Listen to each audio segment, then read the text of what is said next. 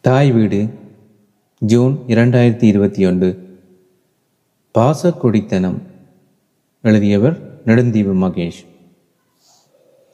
அவர்கள் தனி குடித்தனம் வந்து இப்பொழுது மாதங்கள் பலவாகிவிட்டன.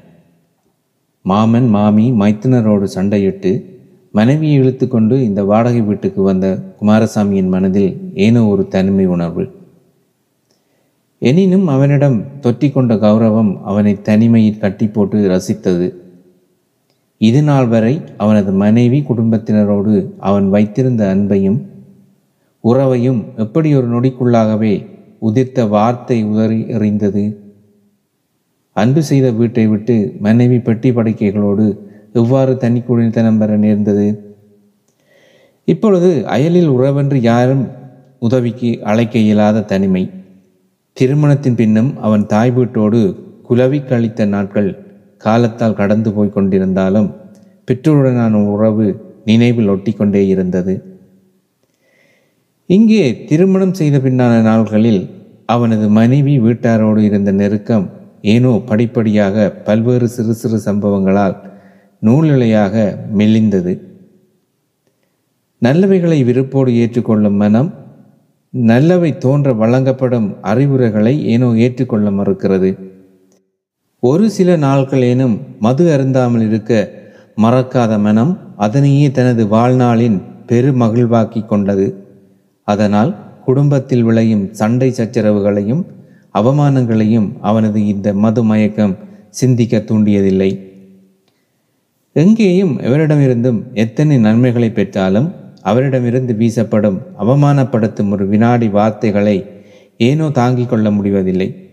அத்தகைய ஒரு வார்த்தையே மனைவியையும் இழுத்து கொண்டு குமாரசாமி மாமன் வீட்டிலிருந்து புயலென புறப்பட்டு வெளியேற காரணமாகிவிட்டது. மது அருந்துதல் அவமானமா?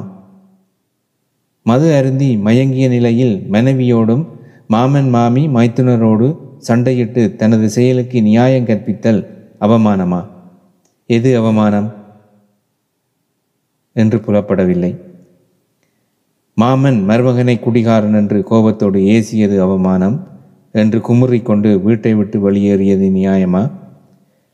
போன புத்தியை ஆணை கட்டி இழுத்தாலும் அது திரும்பப் போவதில்லை. குமாரசாமியார் இப்பொழுது வேதனைப்பட்டார்.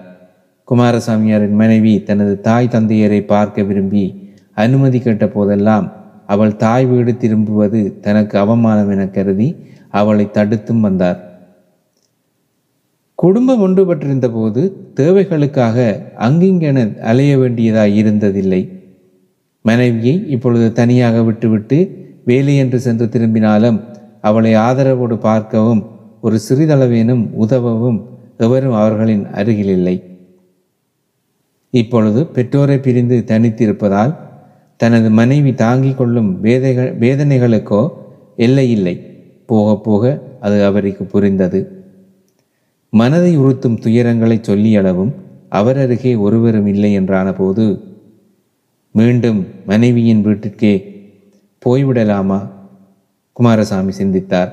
அதற்கும் அவரது கௌரவம் தடை போட்டிருந்தது. குமாரசாமியார் கௌரவம் கொண்டு தமக்கென எடுத்து வந்த பெட்டி படுக்கைகளும் பொன் பொருட்களும் கொஞ்சம் கொஞ்சமாக குறைந்து போனது. இந்த நிலையில் குடிப்பழக்கத்தையும் மெல்ல மெல்ல குறைத்து கொண்டார். தமக்கானது என கூட்டி வந்த பசுமாடு ஒன்றுதான் அவருடையதென முழுமையாக எஞ்சி நின்றது. என்று அதனையும் இருபதாயிரத்துக்கு விற்றுவிட்ட நிலையில் காசை வைத்துக்கொண்டு இதுவும் தொலைந்து விட்டால் என்ன செய்வதென்றே குழம்பி கிடந்தார். காசு ஒன்றுமே செய்யாது. காசை வைத்திருப்பவன்தான் சிந்தித்து செயற்பட வேண்டும். குமாரசாமியார் பகல் முழுவதும் படுக்கையில் சாய்ந்து கிடந்தாலும் தூக்கம் பெறுவதாக தெரியவில்லை. விழித்தபடியே எதை எதையெல்லாமோ சிந்தித்தார். தூக்கத்தை வரவழைக்க அவர் மிகவும் சிரமப்பட்டார். கண் மயங்கும் பொழுதில் திடீரென வீட்டு படலையை ஏதோ தள்ளும் முட்டும் அரவம் கேட்டது. முப்பது கிலோமீட்டர் தூரத்தில் வதியும் பணக்காரரான பரமசாமிக்கென விற்று அவர் வளர்த்த பசுமாடு குமாரசாமியரின் வீட்டு வாசலில் கதறும் குரல் திடீரென காதில் உதைத்தது. காலையில் விற்றது மாலைக்குள்ளாகவே குமாரசாமியாரின் வீட்டுக்கு திரும்பிவிட்டது.